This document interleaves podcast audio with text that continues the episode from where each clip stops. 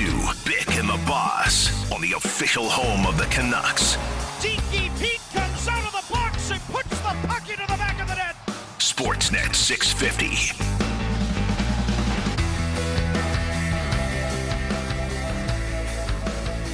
Welcome back to hour two of Bick and the Boss. Craig McEwen here with Chad Day, filling in for uh, Bick Nizzar, who uh, is uh, spending the week with uh, Jamie Dodd. And, and uh, Chad, before we get to the, the rest of the sports news, some more hockey with Luke Fox and a, a big story in the National Football League with Aaron Rodgers and the Green Bay Packers. This late Don't At Me uh, comes in from Minor Matt of Abbotsford. Don't at me. Big Baby seems to be the glue guy for 650. Considering the market he's in, I can only assume he's a three to four year deal worth three million per season.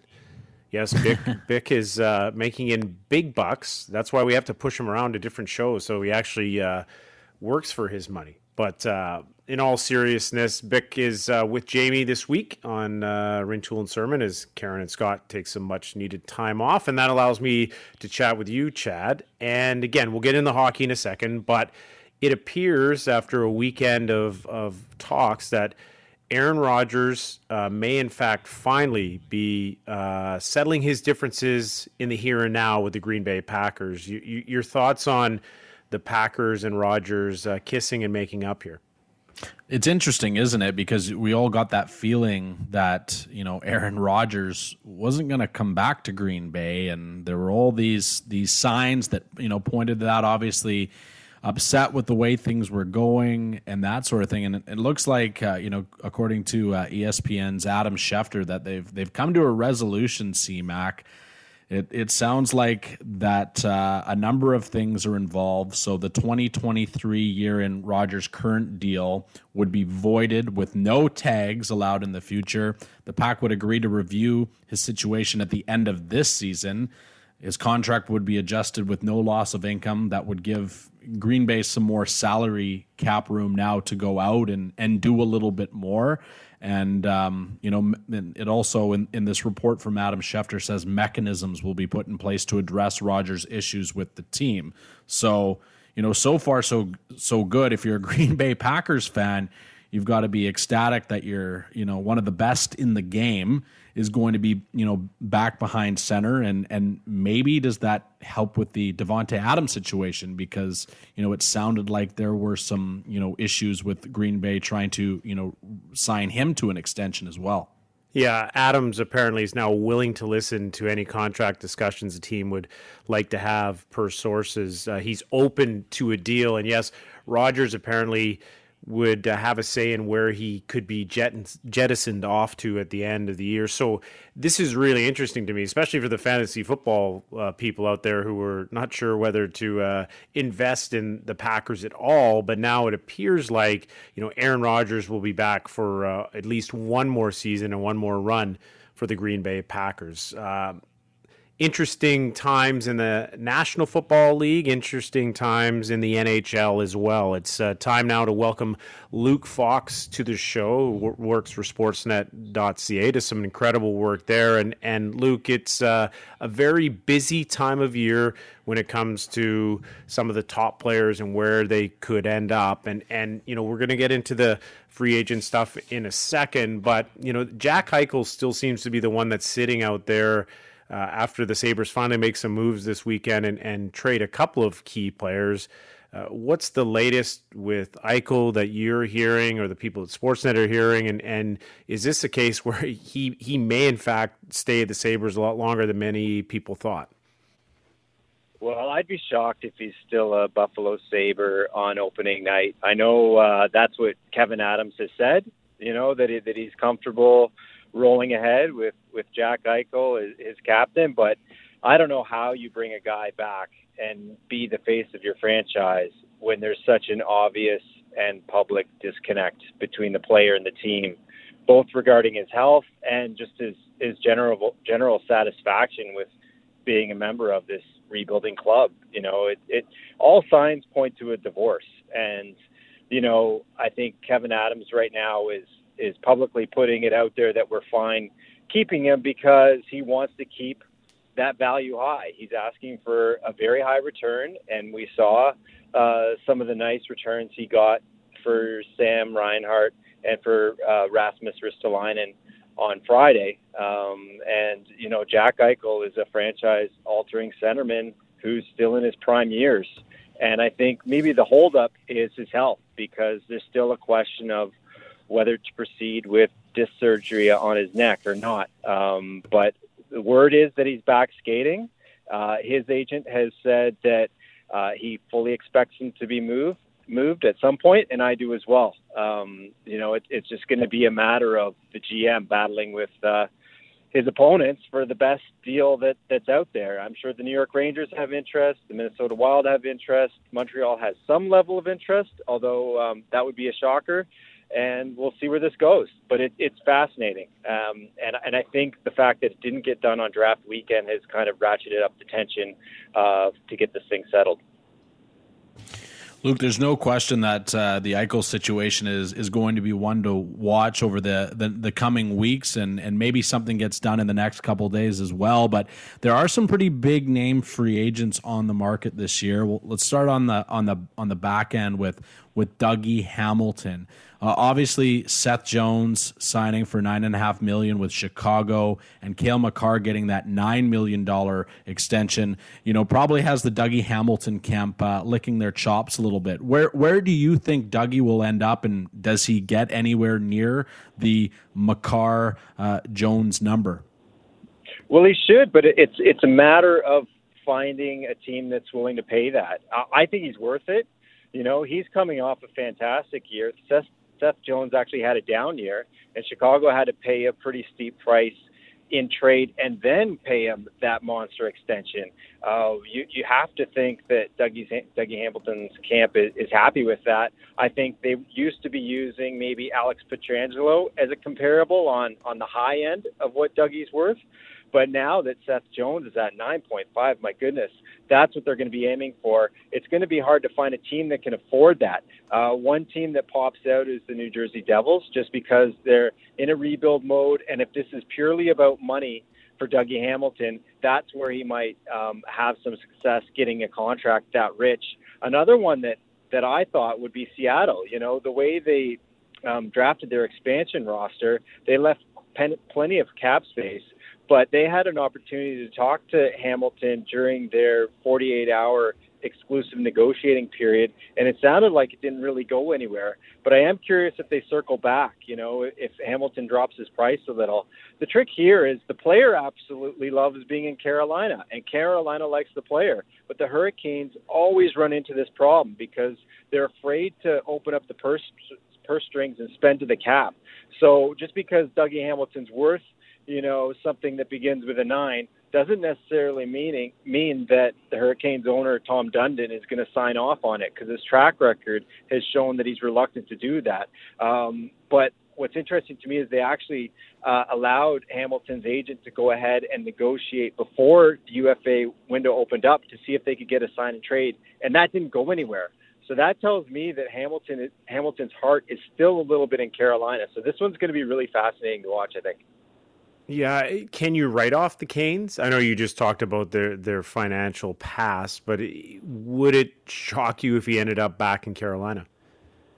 It would shock me if Carolina paid him 9.5, but it wouldn't shock me if he took a bit of a discount and stayed there.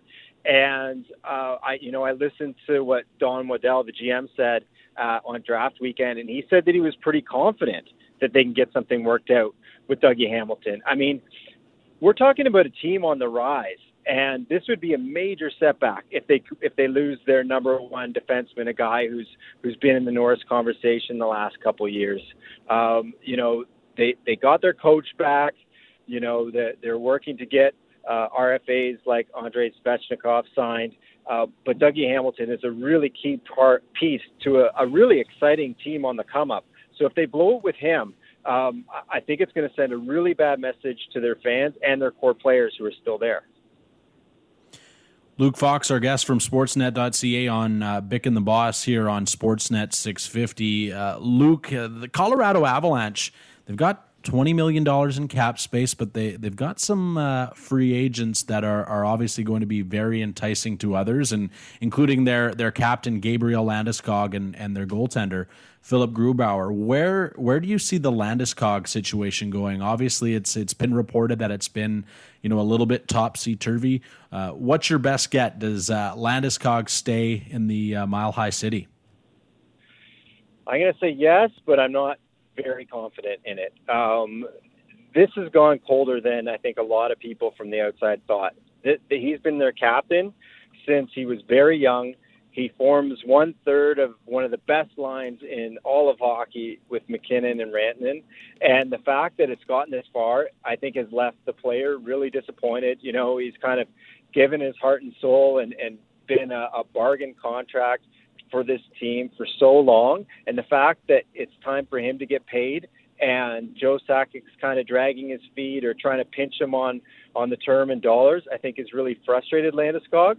And now that he's, you know, I think we're less than 48 hours within the free agency window. When you've come that far, maybe you take a peek and just see what other offers are out there and see how serious other GMs are about giving you, you know, something that begins w- with a, a seven, like high sevens, maybe he could get. Whereas I think Sakic wants to keep keep his costs down. Um, but I'm not ready to say that these sides are, are completely split yet because I think not only is this important for Colorado, kind of like Carolina, to keep your best players in the fold, to, to send the right message to your other players, but Nathan MacKinnon isn't too far uh, around the corner, and he, he's going to need a new contract. And what kind of message does that send to him if they let Landeskog walk just because he's, he wants to get a raise that he's well deserved? Um, so it, it's going to be interesting times. I like that Sakic got Cale Makar done first. I thought that was important, but now he has to buckle down and get a number one goalie and get his captain re-signed. Yeah, and Luke, you've been around the game of hockey a, a long time. How hard is it to keep these teams together when you know they seem to have this great chemistry? The Avs were were excellent. You know, ran into maybe the wrong team in Vegas this year in the playoffs, but you play on their heartstrings and say, hey, maybe take a bit of a deal here. But they also know the reality of what other players around the league are making. And you've been on, in Landeskog's case, on, on a bit of a cut rate already. How difficult is that balance for the player when he's playing at the heartstrings to, hey, stay with this great group, but also I, I, I need to go get my money somewhere else? Yeah, no, it is. It's that's a delicate balance, and I, and I think uh, you know you, there is one little bit, but you have it has to be respectful, right? You can't be a whole million or a whole million and a half under what other teams are are trying to pay him. You can't cut the market right out from under them. So it has to be respectful. And you know, I wonder honestly about Sakic having pressure from ownership because traditionally the Colorado Avalanche have not been a cap team, right? And they have a, a kind of a, a shaky past when it comes up for players in their prime coming up for a big raise and then letting them go. Like think about Ryan O'Reilly, ended up in Buffalo. Uh, Paul Stastny, when he had earned a raise, he ended up walking. Matt Duchene got traded. So they have kind of, you know, they haven't been that, that team to draft, develop, and then pay the guy when his big payday comes. Um, so this he's really being put test put to the test with Landeskog just because the Avs are a legit contender in my mind. Yeah, and where do you think things stand with Grubauer in, in the scenario in Colorado? Is it one that you have to wait for the the Landeskog thing to play out before they look at him, or do you believe Colorado might be looking elsewhere for a netminder? Yeah, I think they are poking around, to be honest. Um, but uh, I know Grubauer loves being there. Uh, he even showed up at the the All Star the baseball All Star game weekend. Uh, you know, and was hanging around with the Colorado Rockies and, and making appearances uh, on behalf of the club and representing the Avalanche in his off season. He loves it there. He wants to stay there. But again, it, it's it's about uh, dollars and cents. So I think Sakic is is poking around the, the UFA market and the uh, the trade market because we're about to see a, a pretty rapid goalie carousel. I think there's going to be quite a bit of movement in the crease. And so if Grubauer is asking for you know something like Jacob Markstrom got or like Jordan Binnington got, uh, Sakic's going to think twice about it and say, you know what, we love this goalie. He was a Vezina finalist this year, but we think we can get something comparable for a couple million bucks less, and and that's that's um, the unfortunate balance that in a in a hard cap league, it's always kind of unfortunate thing that comes back to. We may like the guy, we may have helped him ascend to heights, but we also have to balance the budget. Luke Fox, our guest from Sportsnet.ca here on Bick and the Boss on Sportsnet 650. Uh, Luke, you, you, look at some of the other Canadian uh, markets, the Edmonton Oilers. You know, there's this talk of Zach Hyman uh, with with a deal getting done there ahead of free agency, but still have some questions on the back end. Where do you see uh, Tyson Barrie fitting in? Is it in Edmonton or or is it elsewhere? Yeah, it's a, a fascinating one. I, I, he was kind of their plan B, right? It, all signs pointed them focusing their efforts on re-upping with Adam Larsson, and then he goes off to Seattle and signs for basically the same deal that Ken Holland was willing to give give him. So then it wasn't until then that they circled back and, and try are trying to work something out with Tyson Barrie. Um, you know, great power play guy, but he's a one-dimensional defenseman, right? Um, where where I live in Toronto, uh, the fans got on him pretty hard for his defensive mistakes, and he has tremendous upside when he has the on his stick, but when he's trying to defend, and you know he has his faults. So I think the Oilers will take a run, but this is up to Tyson too, right? Like he he put up some pretty big numbers feeding the puck to Draisaitl and McDavid, and I'm sure there's going to be other teams interested in him. I, I had heard Montreal might be interested. I'm sure that, I'm sure there's going to be a bunch of others because right-handed shot defensemen are hard to come by, as you know. Um, the other really interesting thing to me about the Oilers that um, we've just learned today is that they're taking a look at Ryan Getzlaf. Um, who sounds like he's going to be done in, in Anaheim. You know, a lifelong Duck, won a cup there, brings a ton of leadership, and Connor McDavid has, you know, been on the record saying he wants wishes the team had more veteran presence. They got some of that with Duncan Keith, but uh, do they get Ryan Getzlaf? I think that's going to be a fun one to watch. Yeah, and you've seen the success of some of these older superstars, even though maybe they, don't have what they once have, whether it was a Perry or even a, a Thornton in, in Toronto. A Getzlaf could be a very useful piece for the Oilers, couldn't he? Absolutely. Um, you know, I talk to Leafs fairly regularly, and they rave about Thornton. They raved about Marleau before he left, and you know they really like is Jason Spezza. So it's one thing you ha- to bring the um, the intangibles and bring the leadership in the room. You know, help keep the young guys even keel. Maybe work on them with certain things like Getzlaf would be a great guy to work on face-offs with the with the centerman. You know, for five ten minutes after every practice because um, he's he's had draws against everyone, and he's a proven, you know, great guy in the dot. Um, so there's little things like that, um, but they they have to be able to play, and I think Getzlaf can. I think the problem was in Anaheim they are so thin up front, so struggling to score goals that he's playing top line most of the, most of the year or top six. But you slot him down lower in the lineup, the way Spezza has been in Toronto, and he could really take advantage of weaker competition. You cut down his minutes, and those older legs don't have to exert themselves so much, um, and he could be more effective in shorter bursts against weaker competition if he plays farther down the lineup. So I can understand why Ken Holland would be at least exploring this. And my guess is that Getzlaf would probably prefer to stay on the west west side of the uh, the NHL. And uh, lastly, Luke, before we let you go, um, any thoughts on uh, Phil Danault and what, what might happen with him?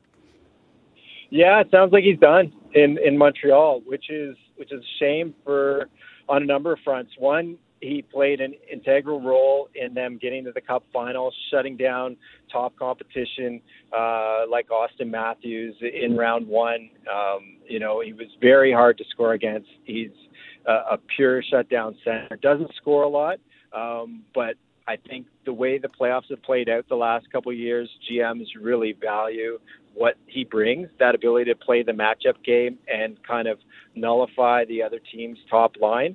So I think he's going to be a hot commodity um, out there on the open market. And another thing that's been mentioned is if he walks, Montreal won't have a, a francophone player, and it's been a long time since they've they've had that um, unless Jonathan Drouin comes back, which fingers crossed he will.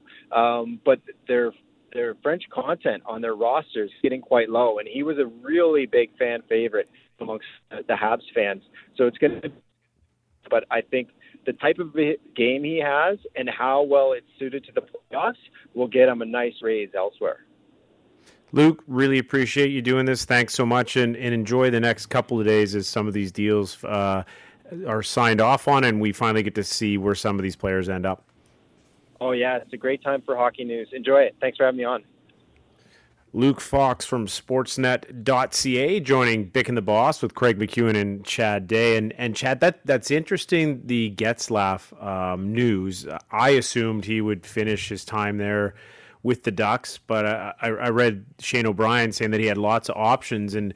Could he be enticed to go to Edmonton to, to make a run with a, a McDavid and a Draisaitl? I mean, it, it sounds like that there's a real possibility there. Oh no, no question. And uh, you know, it, I, I did see as well. Uh, uh, Nick Alberga from our uh, at the Gold Muzzy on Twitter, from our, our friends on the Fan 590. Also, speculation: two teams to walk on the Getzlaf front would be Nashville and Boston. So, I mean, hey, in Edmonton. It, you know, it sounds like they're they're poking in uh, on just about everything right now. I mean, I think Nick Foligno was a guy that they're uh, interested in as well. I mean, they came into this off season with uh, with some cap space and, and the ability to do some things if they wanted to.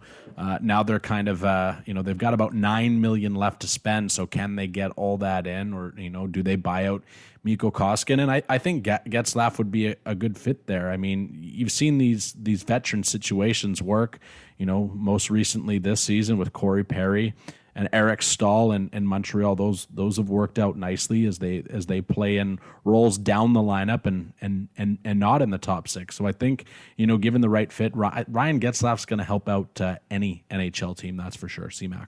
Well, and, and also Luke mentioned there Spezza in, in Toronto with Thornton. The, the, those older players who used to drive play in your bottom uh, group of forwards and can help you do the same thing, maybe not finish like they once did, maybe not move quite as quick as they once did. But as, as we saw with uh, Perry in the playoffs, you don't have to be the fastest guy on the ice. You have to be a little jinky. You just have to be smart with what you're doing. And, and there's stuff that you can do to contribute and help your hockey team win. We'll continue the hockey talk coming up as. Uh, we get back to the Canucks and chat about you know what the future holds for this hockey team. We we know now who they've qualified, who they haven't qualified, and you know we we, we might have to check in with uh, Rick Dhaliwal, uh, Chad, because apparently Petrus Palmu has not been qualified, but. Uh, we'll we'll, uh, we'll, we'll see how uh, that goes uh, if uh, if Rick's okay or not. But that and a whole lot more as we continue here on Bick and the Boss on your home of the Canucks, Sportsnet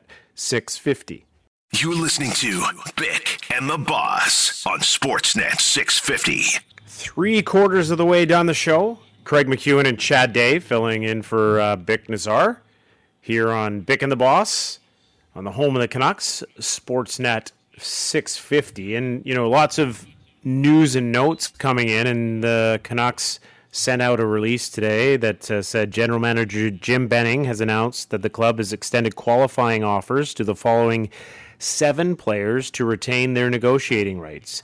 Guillaume Brisebois, Jason Dickinson, Conor Garland, Quinn Hughes, Lukas Jasek, Olli Juolevi, and Elias Pettersson. The club did not issue qualifying offers to the following players Mitch Eliot, Jayce Hawryluk, uh, Jake Kelly, Marc Michaelis, and Rick Dhaliwal's favorite, Petrus Palmu.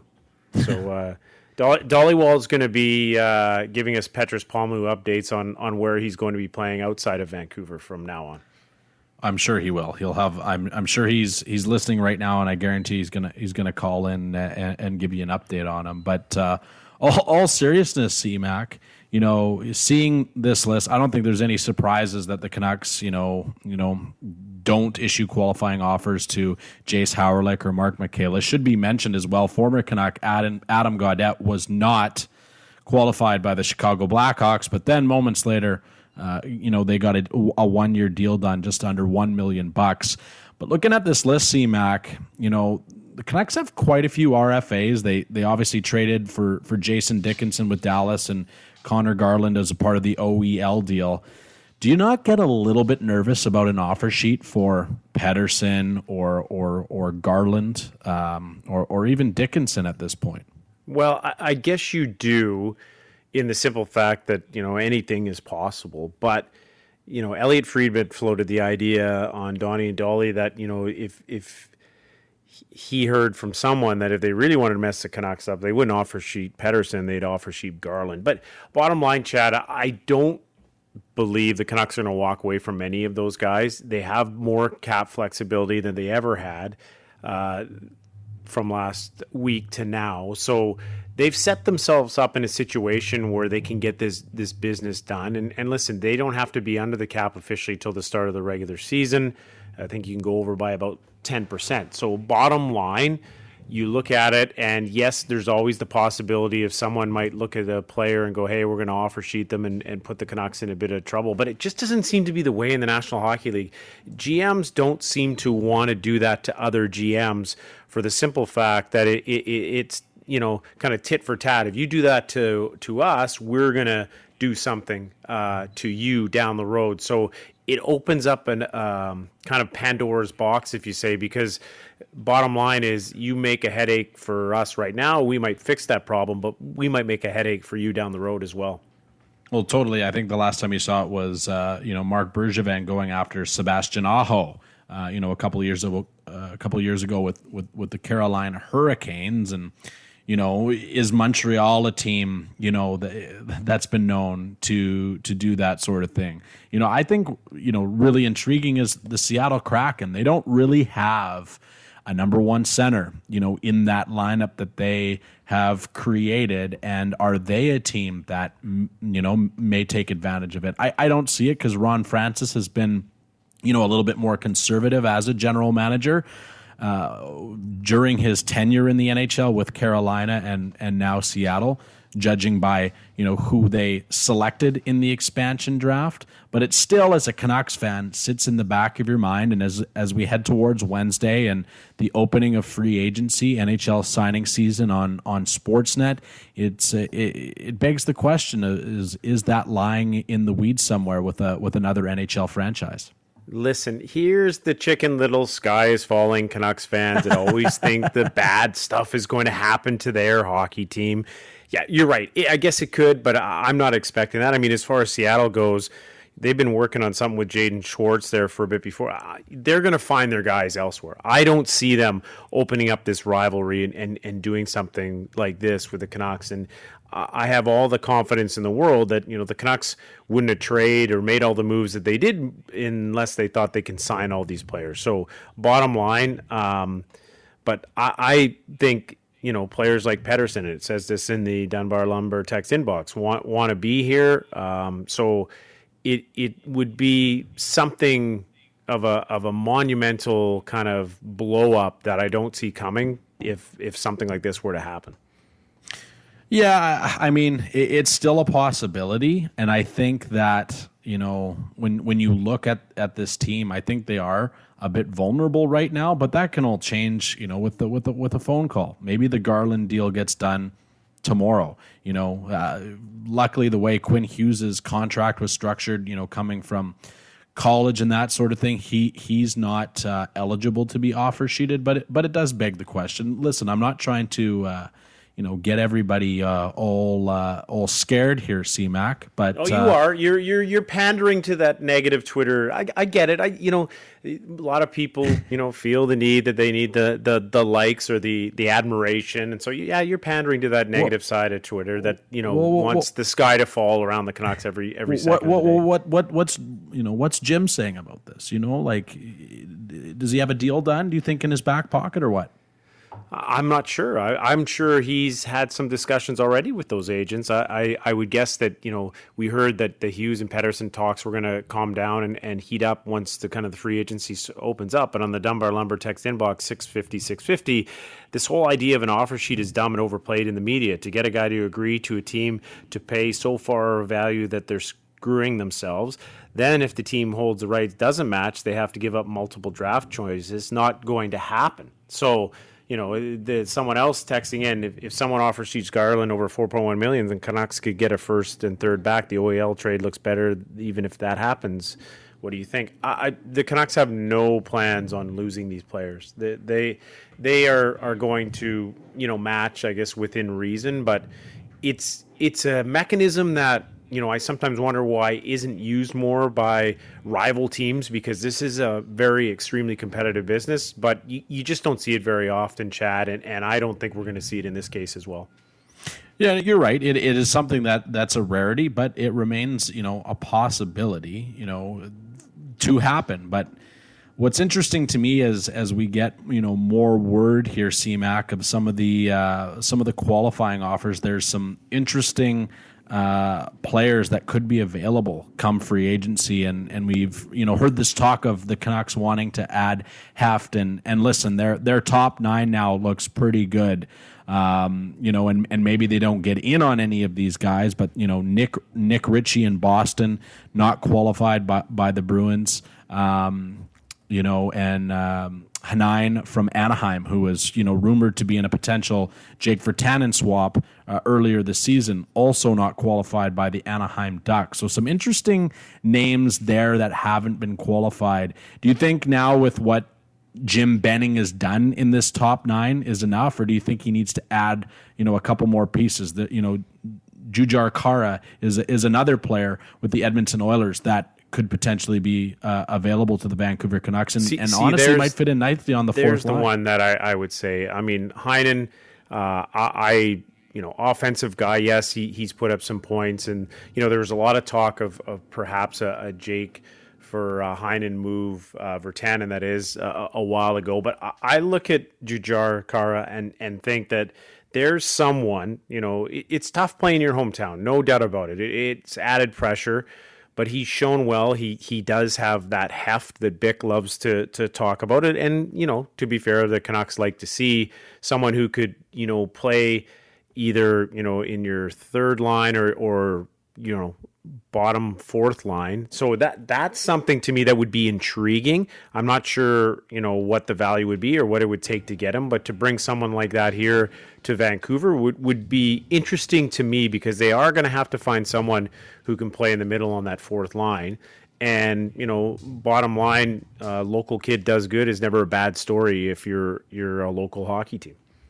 Totally, and I, and I mean, you know, we're forgetting kind of the obvious ones as well. Brandon Sutter, you know, a, a guy that obviously was brought in here by the Jim Benning regime, thought he would fit in as a top six forward. It never really worked out that way. I mean, when he was in Carolina and Pittsburgh, was deployed more of that, you know, third fourth line, sorry, third line guy. You know, could he be a nice fit there? I, he would know, be, but you know what, Chad? He's not coming. He's not coming for the money that the Canucks are wanting to spend in that position. I, I don't believe Sutter's going to get more money elsewhere. I, I like Brandon Sutter, especially when he was healthy. In this past year, you could see how well he moved. You like his size, and you know, from all accounts of people in that dressing room, you, you love what he brings, the intangible as a leader. But my sense of it is, is yeah Canucks would love to explore that idea, but I don't think they're going to get him at the price that they'd want to pay for someone in that position. More, uh, you see, I think we got the people going with this offer sheets, uh, CMAC. You know, uh, in the 650, 650 Dunbar lum- lumber text message inbox. Personally, I hope a team offer sheets Pettersson for 10 plus million. We are still a rebuilding team and won't contend for the cup for another five to seven years. Four first round picks could really help us. Uh, Come that one on, uh, like, on here, sign- hey, listen, listen. I knew you'd love this one, C-Mac. I knew you'd love this one. The- the- I love the idea of the picks, and that's great, but that's Tomorrowland. We're in the present now. Forget about Tomorrowland and think about the present. Like this team has a, a competitive window with some young players. They they've got some studs. You know the the, the Pettersson, the Hughes, the Hoglanders, the Podkolzins, the Boesers. Those are five really good young players, and you cannot have a team of eight really good young players. You need to sprinkle it out. You need to move it around. You need some veteran guys. So if the Canucks are going to give up a few draft picks here over the next couple of years because they have those five studs and that's the window of opportunity, and you want to bring in a, a, a player who's 25, 26, 27, who's who's proven himself in the National Hockey League for that five to eight year run, that's way better than thinking this. Oh, we're going to get four first round draft picks, and boy, are we going to have a strong talent pool. It's going to be awesome.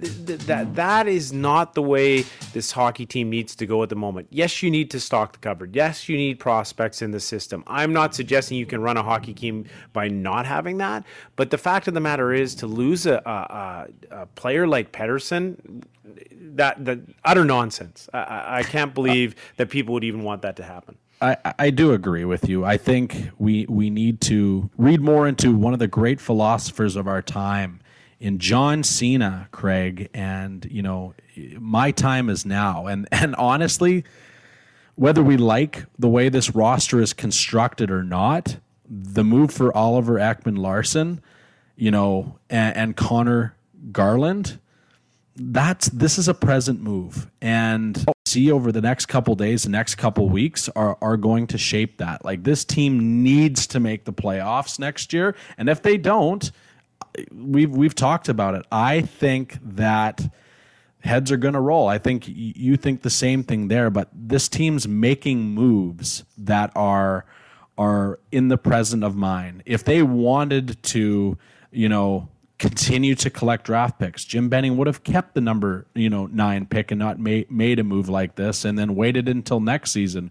When he said, you know, we want to be in contention in the next, you know, two years, this is a move that you know puts you in that window. So we'll see where it all goes. Whether you know, I, it it it it's the the genius move that you know pushes the Canucks to the next level, or you know, if it's if it if it finally you know sinks Jim Benning's battleship in in in his tenure here in Vancouver.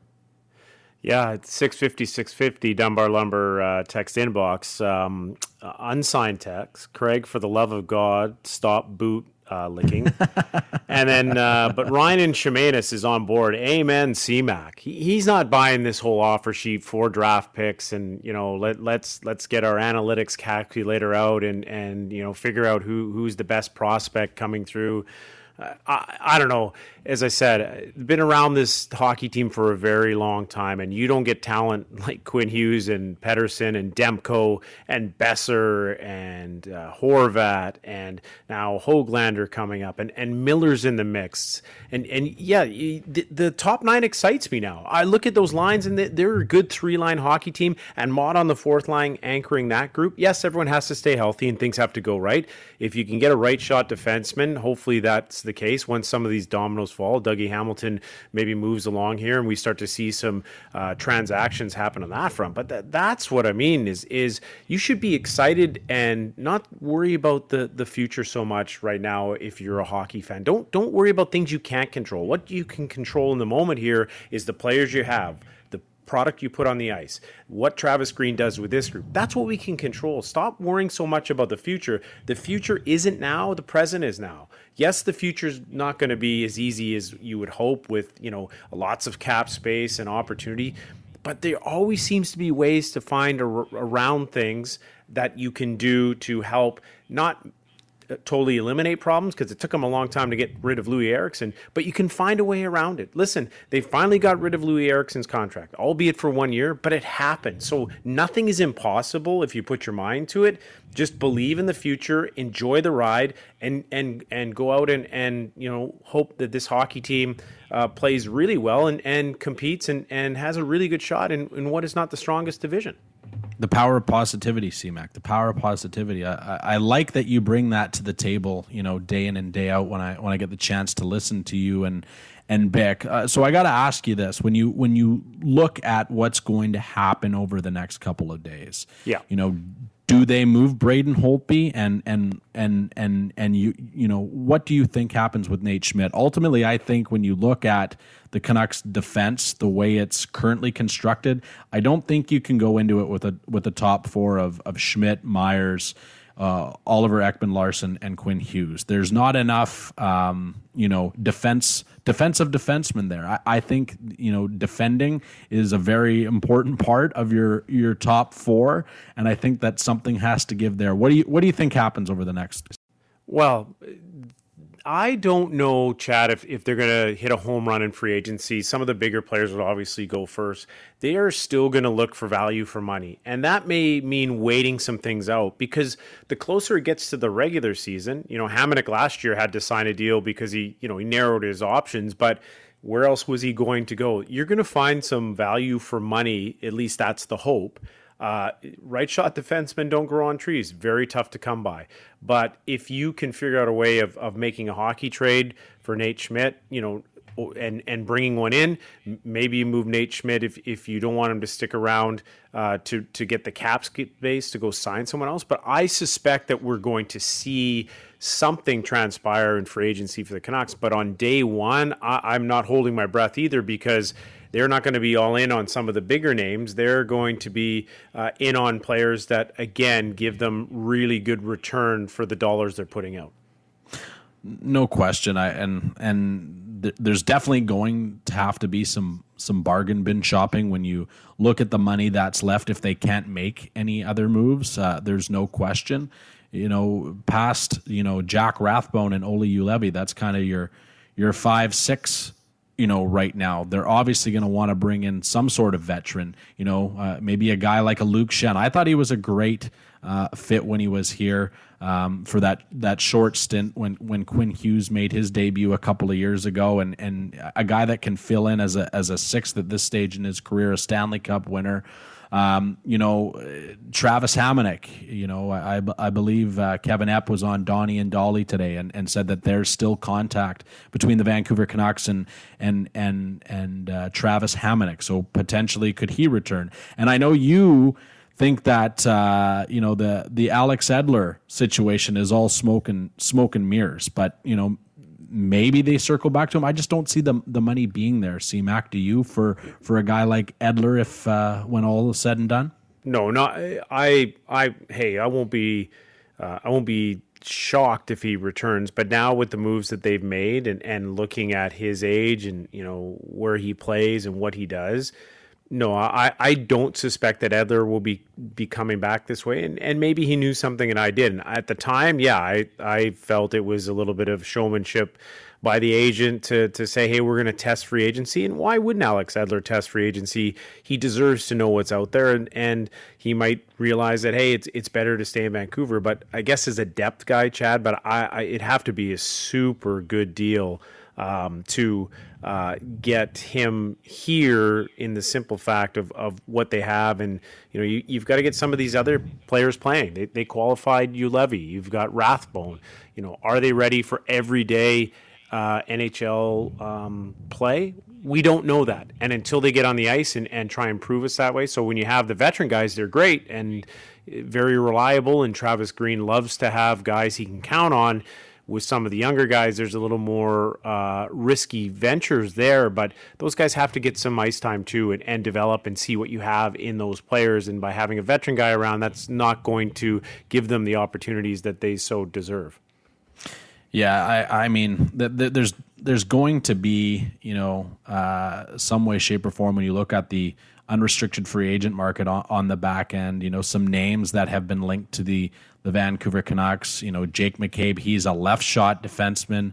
Um, you know, Brendan Smith, who can play both uh, left and, and right D, formerly the New York Rangers. Um, you know, there are some pricier options out there, but maybe those are the guys, along with Travis Hamonic, that that can can potentially you know fill in. Zach Bogosian, he he's 30 years of age, a, a, a right shot demon. So those are kind of the guys you know that you you could see filling in there, but but realistically, uh, I think we have to see what happens with you know Nate Schmidt and and how that deal, if there is any deal, kind of shakes down before you know the Canucks can really make some some some more moves on that back end. Well, f- for sure, because you can't do anything with Nate Schmidt's money if Nate Schmidt is here. And listen, I'm not against Nate Schmidt returning. I I know we didn't see the best of him. I know the type of character he is, both on and off the ice. I, I know how valuable of a piece he is, and that's why. Even with the term he has and at the age he is, teams are interested in Nate Schmidt. But a few other defensemen have to fall out of the way uh, in free agency before I believe the Canucks are going to be able to do something with Nate Schmidt if they want to. But if they decide they want to bring him back, and you know, I, I guess play that fire wagon, we're going to go for it hockey. Um, that that that'll be interesting for me to see because you know bottom line you pointed it out there so aptly you, you, need some defensive defensemen as well as the guys who can push the tempo and jump in and, and look for those offensive numbers and you know in Schmidt's case who didn't get as much power play time as he probably wanted. Now you've got Hughes, you've got Myers, you've got OEL all wanting power play time. I just don't know that this is the best fit for him right at the moment. I still think he's a good asset. I still think he's a good hockey player, and it's a chip that the Canucks can play in whether it's a hockey move or, or clearing out some cap space to, to get them something that they need. And what, in my opinion, they truly need is a defenseman who's going to play on the right side, whether that's a left shot, hopefully a right shot, and is more defensive minded, and you can get that partnership or relationship with Quinn Hughes. Yeah, and then you know the the next question then becomes you know if they if they do uh, and are able to facilitate a trade for for Braden Holtby, who who's going to be your backup goaltender? Could they you know lots of talk? Uh, you know I know Halford and Brough talked about it this morning. Um, you know do they do they go about kind of that uh, model where you just bring up the guy from the American League team now that our AHL teams in Abbotsford and do kind of that carousel, or do they go out and, and, and get a proven guy? You know, one guy that I kind of thought CMAC and is uh, Winnipeg's Laurent Brossoit, a local guy here uh, from BC he's going to be a UFA, although he's still talking with Winnipeg. You know, he comes in at about a million and a half, which might be a, a, little bit more than than what this team would like to spend potentially on a backup goaltender. But you know, you kind of got to worry about that hole to fill as well, don't you? Yeah, you do. So you, have got to figure out Holtby, you got to figure out Schmidt. You know, they've now figured out the Virtanen situation and uh, lots more to come over the uh, next few days as uh, we look towards free agency and what the Canucks are going to do there. Of course, the NHL signing season on Sportsnet 650 is brought to you by Black and Lee's summer warehouse sale.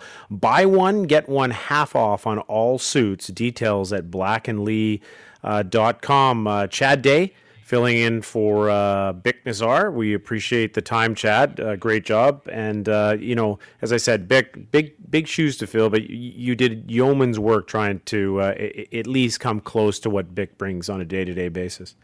Thanks, CMAC. It's always it's always a pleasure to join you and and and get the uh, the call up from the the East Coast Hockey League. So it's uh, it's truly appreciated, my friend.